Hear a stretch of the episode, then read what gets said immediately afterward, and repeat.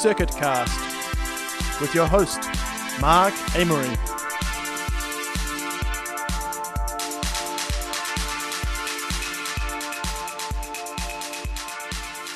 Well, kia ora koutou. Welcome here to Circuit Cast, the pod embedded down below Parisian ties and belts in Myers Park in central Auckland at the Audio Foundation, the fantastic Audio Foundation.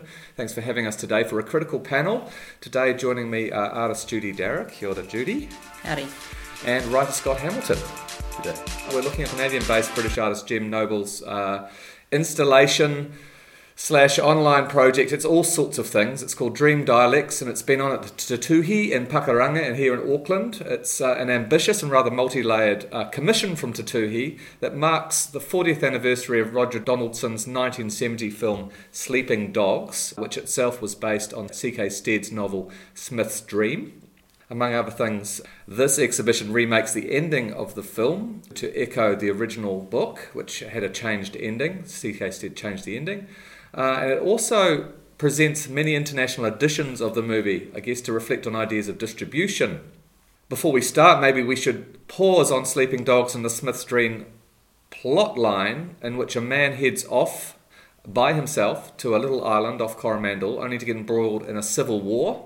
He's turned into a sort of reluctant revolutionary guerrilla against an overnight dictatorship in New Zealand. And amongst other things, the artist has created a cover version of the Sleeping Dogs theme song with a Cape Town youth gospel choir. Well, Scott and Judy, I wondered whether we might touch on what your respective knowledge of the history of either the book or the film Sleeping Dogs and Smith's Dream are. Judy. Righto, well, I haven't been born in 1957. I read the book, of course. So I was very familiar with it at that time, you know, when the movie came out. Also, after you know reading Man Alone and discovering all that kind of that thinking around the landscape as being this sort of isolated man and the, the landscape and that kind of history which also goes through I guess our history of New Zealand painting and the great male painter etc so that was all part of my framework at that time and I do remember the film being made and I remember Nevan Rowe who was the only woman uh, who had a, a, role in it and she was a friend it was definitely yeah. on my radar and of course, it launched Roger Donaldson and Sam Neill into these stellar careers. So, in terms of, I guess, a history of New Zealand filmmaking, it was really important. And in terms of uh, establishing these very important key people in the industry as well. And films that were political in terms of what could happen in New Zealand. Well, then what happened in 1981, Ross Meurant mm. and the Red Squad. Yeah. And I remember that happening and then people were saying, "Oh my God, you know, this this book had this almost foretelling in it." And Scott, what about for you? I discovered Sleeping Dogs and Smith's Dream in, in 1991. I was in sixth form at Rosehill College in South Auckland, and we watched this film and and then read the book, and it was very impressive. And 1991, it's probably not celebrated in the same way as 1981 or 1951 or remembered, but it was a year of political turmoil um, the national government had come in on a landslide, um, promising to reverse the policies of the previous Labor government, Rogernomics, and had done the opposite. And 1991 was the year when uh, Ruth Richardson unveiled her uh, Mother of All Budgets with yes. really steep benefit cuts. And it was also the year of the Employment Contracts Act. And so it was a year of, of protests in the streets. And I didn't completely understand what was going on, but I was also in journalism class at school, and it was a good excuse to get out of school. So I used to go into town and, and cover the protests, which almost turned into riots on a, on a couple of occasions. And so there was this political turmoil in the country. But watching Sleeping Dogs in that sort of atmosphere, it seemed to me very contemporary. It didn't seem, as I've heard other people describe it, as a, as a as an alternate reality, a film about an alternate reality, but it seemed to me like a, a, a plausible picture of a direction New Zealand might develop in. And I wonder if young people today, um, uh, discovering them, would have a similar sort of lens, or whether they would see it perhaps as something a bit more fantastic. Yeah, although perhaps people who are close to, to what happened to the Ureweras uh, might see a kind of connection there in mm. terms of the tensions that went on. One of the things that the artist does is look at alternate endings of this and sort of plays with the sort of process of artistic creation. C.K. Stead's original. Uh, he, he, wrote two different versions of the book. He rewrote the ending, mm. maybe the critics and people didn't particularly like his soft ending, where where I think that maybe the bloke does he return to his estranged wife? I think at the end No, originally. he, he, he just ends up finding sanctuary in a remote place. I think he finds a, a group of people who may be part of a Ah. religious order deep in the bush, and, and there's a, he sort of drinks from the spring and, and is sort of renewed. And so it's a, a kind of quite a hopeful ending. That was 1971, the first edition of the book. 75, he brings out the second edition, and uh, it's a sort of brutal ending. Uh, he ends up in the in the trunk of the secret policeman's car. He's dead, and it's very unusual for a writer to change the ending of a successful novel. And Stead's sort of meditation on why he changed it is fascinating as well. He deals with it in a short note at the beginning of the second edition, but he also wrote a very fine essay about John Mulgan at the end of the 70s, and he reveals in that that even the first version of Smith's Dream is a rewrite of Man Alone. And Stead Right. says I was obsessed with Man Alone mm. growing up, and I could never decide whether I wanted the hero of Man Alone, Johnson, to, to live or not. And he said there's this deep hope in New Zealand society of being able to escape from the world's problems. Here we are at the bottom of the world. Um, if everything goes to pot, perhaps we can melt into the bush and escape it all. And he said that by the time he wrote the revised ending, he decided he needed to sort of stand up against that idea. He felt it was utopian, petty bourgeois.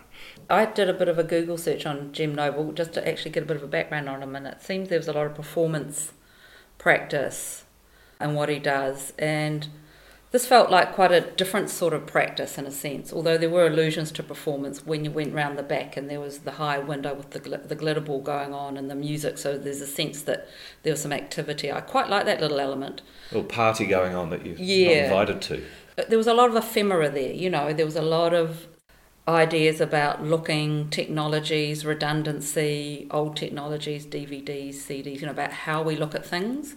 I think it even filmed himself watching it on an aeroplane, watching the film. Yes. So it was all these modes of, of looking and and he'd kind of put things under perspex. So there was that sort of traditional museum display. He'd lifted visual references like the cover, which was sort of a desert, and he'd animated that. He'd lifted a lot of stuff and turned it into other things. I was trying to link all these things together. There was a lot going on in there. There was the loops and things, and he'd employed a lot of people to make stuff for him. He, he used There a, was a crew list, He used a there? website called Upwork. I think something like 30 creatives from around the world were employed to do different bits Hmm. of graphic design and animation and had a an artist who translated some of the cover text into Arabic for a laserdisc version that's there as an artifact. Their bios were part of the exhibition as well. Well, John Hurrell, I think, described it as, as uh, complex and multi layered, but there's a fine line between complex and multi layered and just being uh, diffuse and confused. Yeah. And I Or just borrowing. John Hurrell decoded some of the, the imagery. There was, for instance, the carved asterisks on the floor, which John pointed out could be a, a symbol of the anus. And Yeah, well, John, John, I think called it a sly homoerotic fantasy, which Mm. would I, I was knocked back. I didn't get that part at all. It's suddenly the disco ball and everything else was kind of making Mm. a new kind of sense to me. Yeah, I, I think there's sort of questions about how how how worthwhile it is to kind of. I mean, this is a book and a film that have just been raked over at, at great length and discussed as a tremendous secondary literature. There's quite a lot of writing about the homoerotic aspects of not only Smith's Dream but Man Alone. I mean, Kai Jensen, for instance, his very fine book Real Men: Masculinity in New Zealand Literature is a really in-depth study of this question.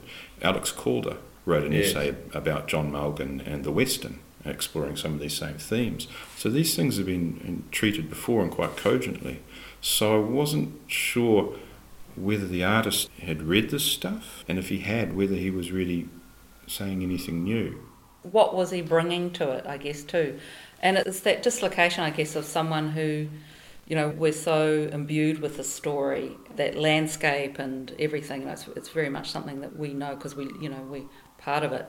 To someone who maybe hasn't that depth of understanding to come in and just, it's kind of like he's unpicked it, but then he's just left all the bits lying around and hasn't hmm. really made anything of it. Yeah. It's very open ended. What I found really interesting, well, you know, there's all that ephemera, so it felt like a, a museum collection where you get obsessed by collecting everything you can about something. So it had that feel about it. But what was really interesting, I was looking at all the, the posters and the advertising, and Nevan, the only one female in the whole film, was never mentioned. There'd be a photograph of her, but it was always starring the big stars, the two big male stars, but Nevan was never mentioned. And I thought that was really interesting in terms of the time again of when that film was made and when the book was written in terms of, I guess, um, the profile of feminism, etc. So I found that really interesting too. And I remember when Nevan finished that film, she was very particular about what roles she did after that film and she didn't work for quite some time and a lot of the work she was offered was kind of she said no i'm not going to do that film because it's not good for me to do it as a woman. And she was very determined to um, you know um, keep an eye on what was being offered to her and a lot of the stuff she just didn't want to do. Again, it just feels like an, another layer that doesn't connect to me, or maybe maybe you guys can shed something around these different modes of distribution, all these laser discs and beta tapes and the original book, memory stick here, a zine there, just this kind of collection, and some of it fictional. He's gone and actually got this stuff kind of created. Obviously, there's a complete line there where he's really interested in how films take on as artifacts these different kind of meanings through their different translation or the, or the way they're seen. You know, the, the film I think was called Coup d'etat, and in some places it's quite a different title to Smith's Dream. Mm. All that technology stuff i think uh, you know maybe when you, if you're a bit younger you find all that stuff really kooky and interesting you know but i guess when you've grown up with all that stuff and you've seen it change it hasn't got that you know it's not as nostalgic or or interesting you know But isn't that kind of his point? Isn't that his kind of his point? Is Well- that this is how this generation is engaging with our history is through Mm. what they can source and put together and plug together through the internet. Mm, but I think just to present stuff like that's not interesting enough. Then what do you do with it? You know, it's kind of like, well, then what? You know, you're just lifting stuff and placing it back. If uh, the film and the book did have a different resonance in a different culture, I mean, that would be fascinating to know more about. And it is fascinating how films can take on a new meaning in a different place. Well, Um, he does go there. There's a music video that people can see online on YouTube where the theme song for Sleeping Dogs is sung by this youth choir in Cape Town. Did you guys get a chance to look at I that? th- yeah, I did. I heard it. Yeah. Yeah. but is that something he's commissioned, or is that something that is? Uh, I think he's commissioned it. Yeah, and obviously it has these kind of interesting but strangely disconnected kind of parallels with apartheid and, Hmm. and our experiences with that over that late 70s, early 80s period. it would be great for somebody to to research the, just how Smith's Dream had, uh, and Sleeping Dogs in particular, had, had appealed to different audiences. Um, as an anthropologist, he done some great work in Tonga on the way local people take over the meanings of foreign films. Rambo, for instance, Tongans, according to her, consider Rambo to be a Tongan hero. And the Rambo films are stories about the Tongans fighting the Japanese in World War Two. This is quite radical reinterpretations. The, there's an island in Tonga called 'Eua, and the people there firmly believe that, that the Avatar movie is a celebration of their island. Yes. Because uh, there's an Eywa tree in Avatar. I think what was missing for me in this project was that sense of that sinister aspect to it. I didn't feel that hmm. character of what that whole form in terms of the film and the book was about. Hmm. That was missing. There's a number of other things I just wanted to touch on too. That there is a lot around sort of authorship, and, and of course this kind of the you could see the kind of wanting to have a bit of a conversation about the Five Eyes network and this sort of dark undercurrent. And as you go into the exhibition, there's a slideshow of logos, they fictional logos. I think some kind of maybe nefarious global organisations or spy organisations. Did you guys get any of that? Again, he's outsourced a lot of the creation of them in a very Simon Denny like way. I was way. going to say, this is very Simon Denny. It's Simon it? Denny, but Simon Denny's coming of it with a knowledge of the New Zealand Yeah, situation, that's but right. based in Europe.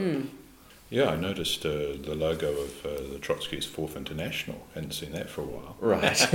But I couldn't sort of perceive any pattern to the different logos. Uh, some of the organisations I recognised, but others I didn't. But Mm. some were left wing organisations, some environmental, some NGOs, and business organisations. I think. Mm. Again, though, it was a little bit elusive for me. That that display. It was intriguing, but it was elusive. It's almost like the exhibition would have worked far better if it was shown in uh, just somewhere else where it didn't didn't have to, you know. So it was talking a lot more around this kind of dislocated Mm. outsourcing of creating artifacts around something that no one's really grasped. It. Yeah. And I think you know your point. You know, it's so loaded. Take lifting the text, that text and that film. It's so loaded and al- already, you know, and then to try and unpick and find new things with it, uh, you know, is problematic. And it- you know, and I think that show does show those problems that maybe are inherent in the material because it's so well known and so much part of here and us and There's also another component which I haven't had a chance to check out. I'm not sure if you have called the Blush Response, a sci-fi media performance for metropolitan towers and skyscrapers. You get a mobile phone app. Don't know if you're into downloading mobile phone apps, no, guys. I'm not too good at that. I, go I, to the top of the Sky I Tower read at about it. sunset. Go to the top of the Sky Tower at sunset and play God, I have to get an app and go somewhere as well.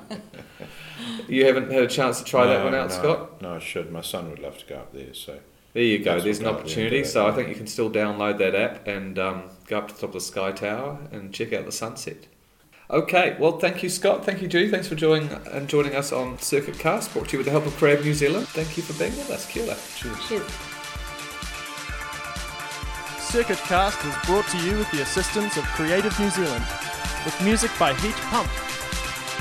Follow Circuit Cast on iTunes. For more information, see circuit.org.nz.